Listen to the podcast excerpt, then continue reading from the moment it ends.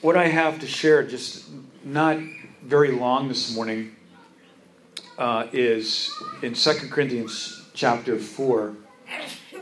And I want to read a verse here together with you. Um, 2 Corinthians chapter 4 and verse 7. And um, just follow me here because I want to read this verse and then I want to go back to an Old Testament story because the New Testament really is a is a commentary about what is happening in the Old Testament. And we see here in chapter 4 of 2 Corinthians, verse 7, it says, But we have this treasure in earthen vessels. What does that mean? We, you, have a treasure inside of you. And what is the earthen vessel? If I was to ask you today, what is the earthen vessel? What would your response be? The body, yes. Your earthen vessel. And what's a vessel? It's really just like a pitcher, or it's like a container, or it's something that um, has something inside of it. It's a vessel. And not only does it have something inside of it, but the purpose of a vessel is to pour out, isn't it? Uh, what good would a pitcher do if it was never used? It's to be filled and it's to be poured out, isn't it? And so this is what Paul is writing to the Corinthians. He said, We have this treasure in earthen vessels, that the excellence of the power may be of God and not of us. And that right there is a very, um, a very interesting uh, statement because uh, there is this addresses a an issue that um, we may can, we could have in our life is that how many times have we felt that we have inside of us what is needed, but we can't get it outside of us? Another way to put this is, is how often do we find ourselves that we ourselves are more of a hindrance to the work of God than other people or circumstances? How many times have you looked at the work of God in your life or things happening in your life and you come to this conclusion I am more of a hindrance to the whole thing than anything else, more than my finances, more than my health, more than anything else is happening in my life.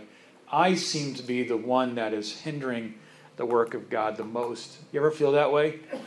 You ever feel that you? I feel that way a lot. Uh, when we we see our weaknesses every day and we say, "God, I believe, but help my unbelief." There's a book that I want you to read and it's an easy book. And uh, if you don't have it and you have a computer and you'd like the, a PDF version of it, I will email it to you free of charge. Just buy me a coffee sometime or make one for me in the back. It's a book by Watchman Nee, and it's called The Release of the Spirit. How many have read that book, The Release of the Spirit? Oh my gosh, great book. You got to read this book. It's not a it's not a long book but it's about how people can have the power, they have everything that they need inside of them through Jesus Christ indwelling them, but it, they, but it can't get out because the vessel needs to be broken. And this is the main problem I think that we face today is that we have everything inside of us. In, in Colossians chapter 1, verse 27, we have Christ in us that is the hope of glory. We have the Holy Spirit in Romans 5, verse 5, inside of us. And we have the Word of God that's indwelling us inside of us, the promise of God. We have all of that inside of us. Yet it can't get out unless there is a breaking of some kind. There has to be a release of some kind. It needs to be poured out.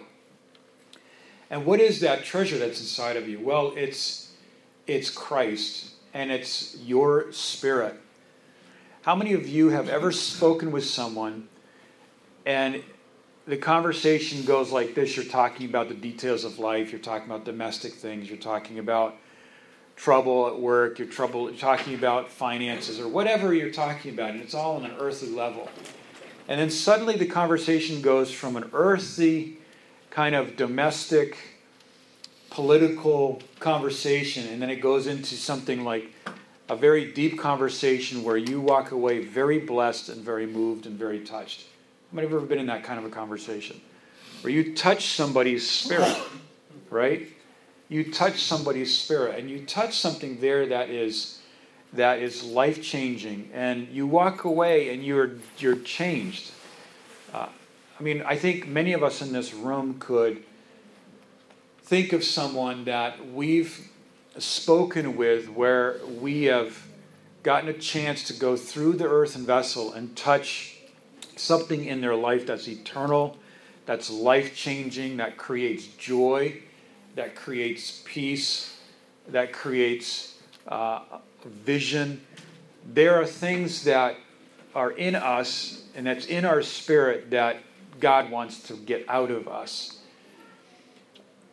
This treasure that is inside of us this power, this uh, the Jesus Christ, the uh, the Holy Spirit, the Word of God power inside of us is is really what changes lives. It's not us, and it's not our ability, and it's not our efforts, and it's not us trying harder, and it's not us trying to be a better person. But really, it's just letting the treasure come out and touch people's lives. This is what we read in Isaiah chapter 10, verse 27, which says that it's the anointing that breaks the yoke. It's the anointing that breaks the yoke. I think that there are churches today all across the world where people come to church, they, they go through the service, and there is no spiritual revelation, and there's no spiritual release, and there's no there's no change in their lives. They walk in and they walk out the same way, like that was, you know, ho hum. That was another service, another another homily, another message that I probably will forget in 10 minutes. Why is it that way? Because the vessel is not broken. The um, the person preaching or the the uh, the ministry of the service are not is not being done by broken people who are broken by God and the treasure is not coming out. You know, what I like about our church is, is that we are all in a process of growing. And we're all in a process of discovering Jesus Christ. And we're all in a process of discovering who we are in Christ and the grace of God. And as we are in that process, something's being released, and that's Christ, isn't it? Like during the worship time, you know, during the worship service, uh, it's it's really beautiful because the worship is anointed. Okay, the worship is anointed, and uh, you know the the spirit of the worship leaders is is coming out, and it's being you know we're experiencing that, aren't we? It's the spirit of God, isn't it? How many understand what I'm saying? Is that there is a there that our vessel, our our body is a vessel, and inside this vessel is a treasure, and that treasure is really what changes lives, and that's Jesus Christ. So if we if we look at this verse again in 2 Corinthians chapter 4 verse 7 it says this we have this treasure in earthen vessels. It's good to see you pastor. Thanks for coming. 2 Corinthians 4 verse 7 it says we have this treasure in earthen vessels. And again an earthen vessel it's something that to be poured into and then something to be poured out. Okay? Now just focus with me on this because this is very important that we are not just a container where God pours into us, the cap is put on, and then we're stored somewhere. Stored somewhere. We are a vessel, and that vessel is to be poured into and then to be poured out. Now let's turn to um, to the book of Judges, chapter seven, and verse thirteen. And the book that I was referring to by Watchman Nee, The Release of the Spirit, uh, if you'd like to get that electric electronic version of that, I will send it to you via email. It's a book about how um, how God breaks us and how the vessel comes and how the treasure comes out of the vessel. And this is the whole point of our Christianity. If there's one thing that we could remember in our Christian life is this is that Christ is in us and he's not going anywhere but he's in us but he needs to come out, and that's what people need to see. And for Christ to be able to be revealed in our lives, the vessel has to be broken. Because if the vessel's not broken, then Christ is hidden inside, and there's no life changing going on in people's lives, okay? So if I could just ask um, during the service that we wouldn't have walking around, going in and out. It's just very disturbing for me and then for others that are trying to concentrate, unless it's an emergency. The, let's look at Judges chapter 7 and verse 13. This is the story of Gideon, and I think that many of us have heard this story of Gideon when we were in Sunday school, but it has such a it has such an eternal meaning here. Gideon was a man that was really a underdog living in uh, in Israel at the time that Israel was under the oppression of the Midianites. The Midianites were an oppressive group of people that really had no interest in Israel whatsoever. And they were under the slavery, the totalitarian dominion of the Midianites. They, the Midianites were historically, without getting into it this morning, just really a bad, a bad group of people. And God had called Gideon to deliver Israel out from under the, the uh, dominion and the oppression of the Midianites. And Gideon had gone through this whole process of learning who he was in Christ. Uh, then he gathered a great army, and then he said, Now I'm ready to go against the Midianites. And God said, You're too strong, Gideon. You're too strong.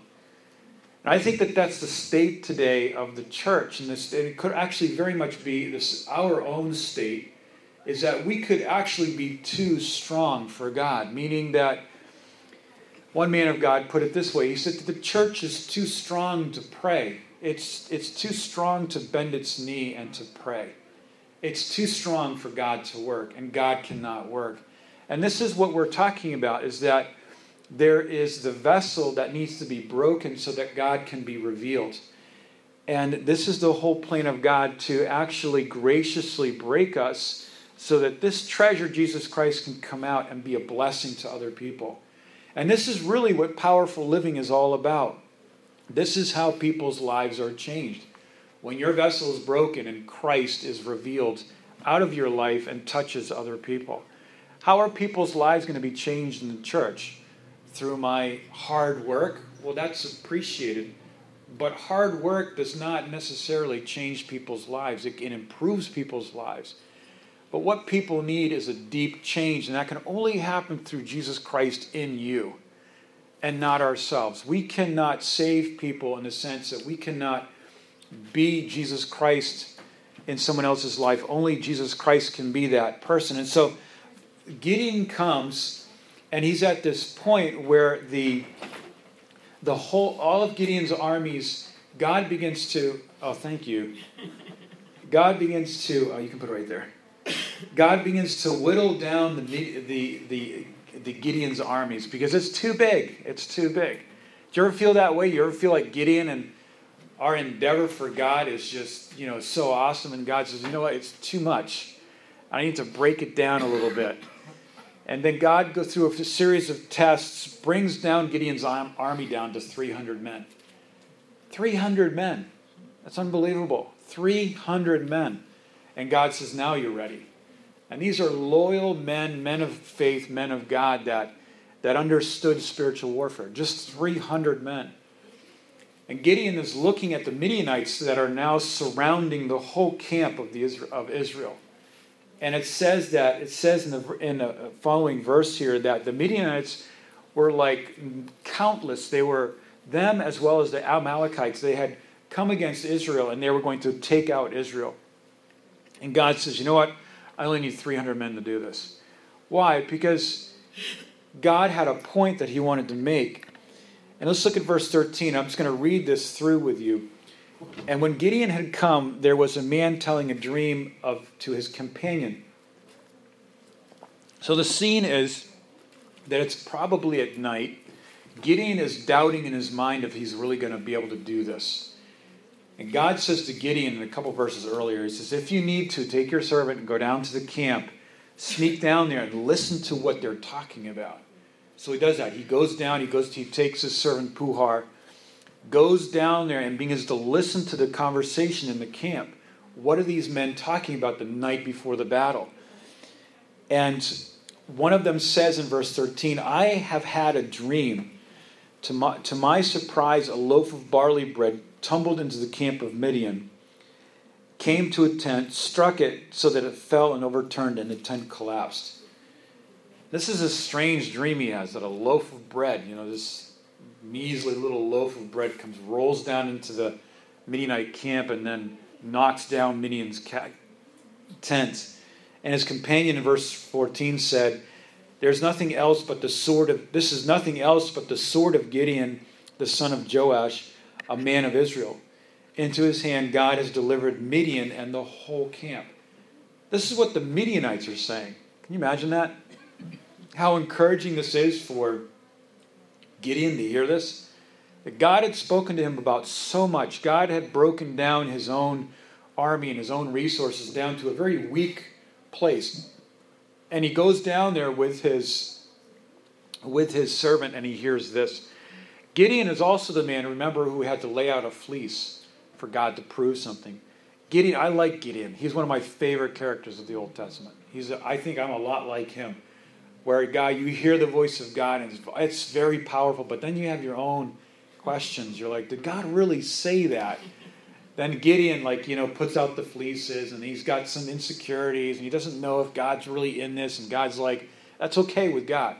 We can go to God and say, you know what, I need you to confirm. And I think that, that there have been some commentators that have really gotten on Gideon's case and said, you know, Gideon was a, he was a man at times of unbelief. And I think that that really summarizes a lot of us. And so God gives him this opportunity to hear in the camp of Midian the doubt that's going on that the Midianites themselves are saying, I think we're going to lose this battle.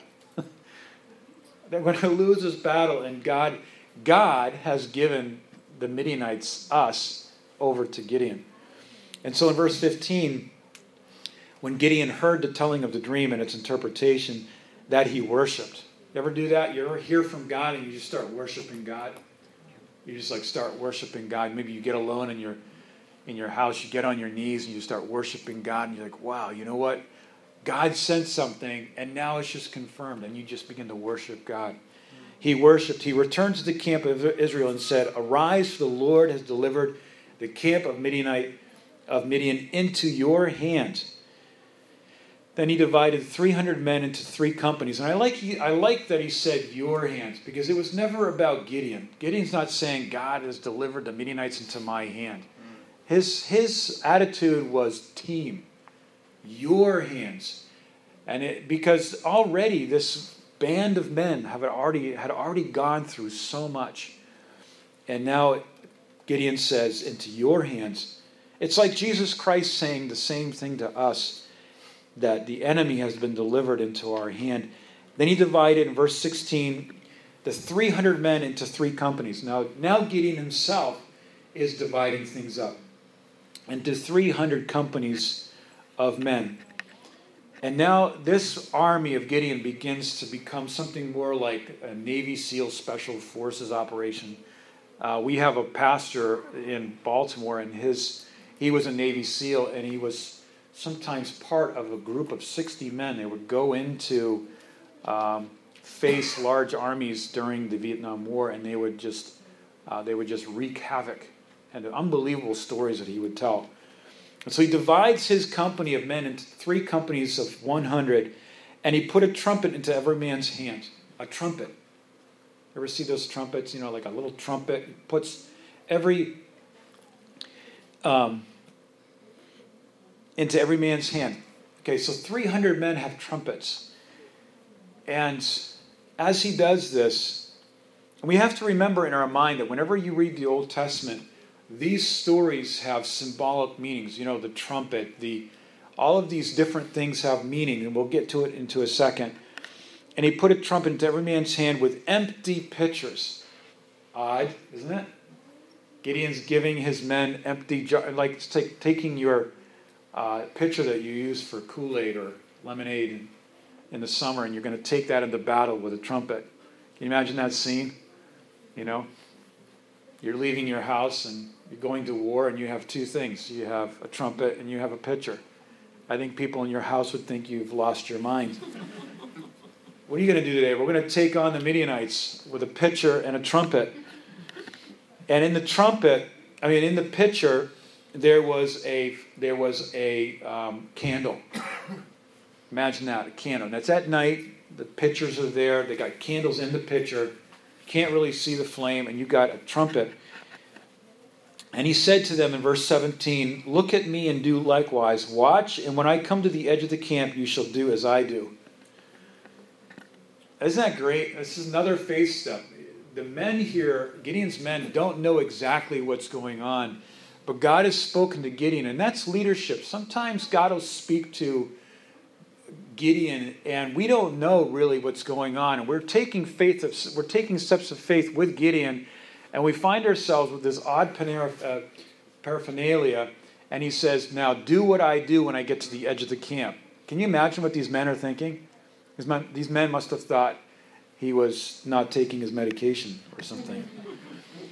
And he said to them, Look at me and do likewise. In verse 18, when I blow the trumpet, I and all who are there with me, then you shall also blow the trumpets on every side of the whole camp and say, The sword of the Lord and of Gideon. And so this is what they were supposed to do. They were at the, all at the same time, at, at the same time, pitch black at night. They were to blow the trumpets, say the sword of the Lord, and, and at that moment break the pitchers. And that's what they did. 300 men around a very large camp of Midianites and Amalekites. And when they did that, it was a can you imagine 300 men blowing trumpets at the same time with the sound of breaking pitchers and then suddenly the flash of lights?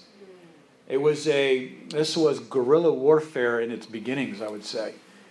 This is such a, and at that moment we read that the Midianites were so confused, they were so shocked, and they were already internally very discouraged that they began to run and they began to kill each other.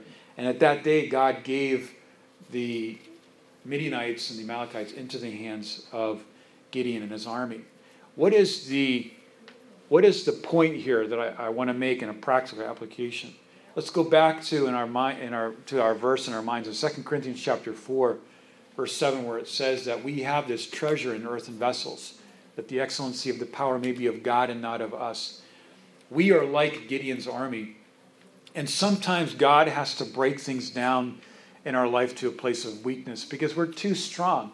And if we're too strong, we go to battle and we win, then really God does not get the glory and we really do not get the blessing because God brought the victory. What people really need to see is Christ in us. And when we, like Gideon's army, are faced with an impossible situation, whatever that might be, God calls us to take a trumpet, which really speaks, the trumpet speaks of a very clear message that we have as a Christian. And what is the clear message that we have as a Christian? The finished work, the grace of God. That, that when Christ said, It is finished, it is finished and there's nothing else to try to finish in my life. It is finished. And when we have that trumpet and when we have that picture, which is really a picture of us, you know, with the light of Christ inside of us, that when we go to the edge of the camp and then God breaks us um, through our just our humility and through our obedience and through just walking by faith, you know, everyone that's in this room, I just know stories about you that you have taken steps in your life that have caused you to go to the edge of the Midianite camp and your, and your pitcher is broken? How many of you have ever felt that your pitcher got broken? I think all of us could raise our hand, couldn't we? So that, my earthen vessel, and our earthen vessel, I just want to make a, clar- a clarification here, is that God's not out to destroy us and to break us in the sense of destruction. Because if God was to bring about his plan in our life through destroying us, that would be more like a Buddhistic type of thinking. Because God is not out to destroy us, God is out to, uh, to bring us to a point where we willingly surrender our, our soul to God. And we say, God, I am not in control here. I am not in power here. I don't know what to do here. I, I voluntarily give you my life at the cross of Jesus Christ. And when we do that, our vessel breaks. And the vessel is not our physical body, this is, it's really our soul. Um, Watchman Nee brings this out in his book. The, the whole structure of our self will, our, our personal emotions, um, our self importance, our self love, everything that our soul is made of, uh, this is what gets broken. Because you know, you can break somebody's physical body, but they're, but they're not broken people. And we see them all the time, don't we? Uh, you know, my wife and I went to Bosnia right after the war there. We were expecting to see broken people. But what we found was we found very beat up, destroyed, proud people. And there was no brokenness there. I mean, we've all met uh, people that are in great states of poverty, but they're very, very proud. And vice versa. We've seen that. So necess- it not, doesn't necessarily mean that when a person's physical body or physical state is broken that they become humble. No, humility happens when we are when we surrender to God at the cross our life and say, you know what, I can't live my own life the way I can't live my life the way I want to, and I'm going to surrender it to you at the cross, Lord. And this is the big thing. When this happens, then Christ is revealed in your life, and you're going to discover so much power, so much grace, so much joy, so much peace. You're going to have so much effectiveness in your ministry. Uh, when you when you minister in the church with whatever you do, you're going to find so much more power and so much more grace to do it people sometimes ask us, how can you do what you do? Like, how can you guys do this day in and day out? How can Pastor, how can Pastor Saluda and his wife year after year minister in this area? I mean, how, how can they do it? Well, you know what it is? It's the excellency of the power is not of us, but it's of God in us because we just present our bodies a living sacrifice and you say, God, before my feet hit the floor this morning, from my bed, I'm just going to give you my life, my soul, and say, God, you live through me today. Try that. Just try that. Sometimes we talk to people and they're in so much trouble and they just, and at every turn that they face in their life, they're like, well, this is what I'm going to do. Well, this is what I got to do. This is, what I, this is what's got to happen. And it's like, it's so hard for that person to understand that things in our life will change when we let God break the earthen vessel and we just let God live through us and just say, God, you're going to call the shots, not me. I know this is kind of an old slogan, you know, from back in the, you know, I don't know, 20, 30 years ago. But how many remember the slogan, let go and let God? I know it's people kind of laugh about that, but you know, I think that's so true. Just let go of this, of you know, of what you're trying to steer in your life, and just let God function, let God work. And then when we do that, there's a great revelation in our life. And that's when satisfaction comes in. When we become very satisfied with the life that we're living. When it's not I, but it's Christ in me. And when it's not it's you trying to manipulate a situation, but it's Christ changing a situation. And and and I'll just close with this. Two reasons why people never ever grow out of their state and their situation, and that they're in their situation year after year. Two reasons. Number one, people don't see the hand of God. They don't see that this is from the hand of God. They don't see that their job is from the hand of God. They don't see that their that their health situation is from the hand, the hand of God. Pointing myself here, right here, guys. Preaching to myself. They don't see that that's from the hand of God. Because if we don't see it's from the hand of God, then what will happen is, is that we begin to be in self mode and, you know, get it, get her done mode. But when we see that it's from the hand of God, then that's the first step. And then the second thing is, the second thing is, is that is that they don't is that we don't grow out of our circumstances because we just never surrender to God. And, and that really is the base message here today is that surrendering to God and really letting God have his way. Because life really has an interesting way of breaking us, doesn't it? And John chapter 12 unless a corn of wheat goes into the ground and die, it cannot bear fruit.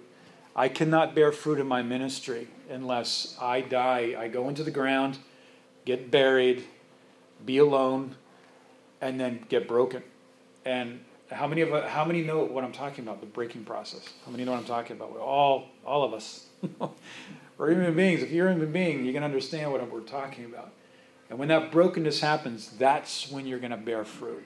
That's when you're going to have an anointing in your life. That's when you're going to have power in prayer. That's when you're going to have, you know, when, you, when you're in your counseling sessions, you're going to have power and you're going to have an effect because it's going to be not you, but Christ. And when we begin to understand that it's God and not us, that's when, because we are a vessel, get poured in and then pour out, pour in, pour out. Because I don't want to be, none of us want to be these kinds of people that, that just go through the motions, you know, for the next 40 years, go through the motions and nothing changes, you know. I mean, I, I want to see people's lives changed, and so do you. And I want to see my own life change, and and I want, and that's when when we live that way, and if that's our desire, and if that's our passion, then we have an exciting life to live, don't we?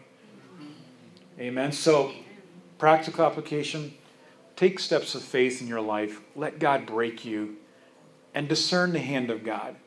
It's nothing else but the hand of God, and if it's the hand of God, humble yourself under the mighty hand of God, and what He will lift you up. Amen.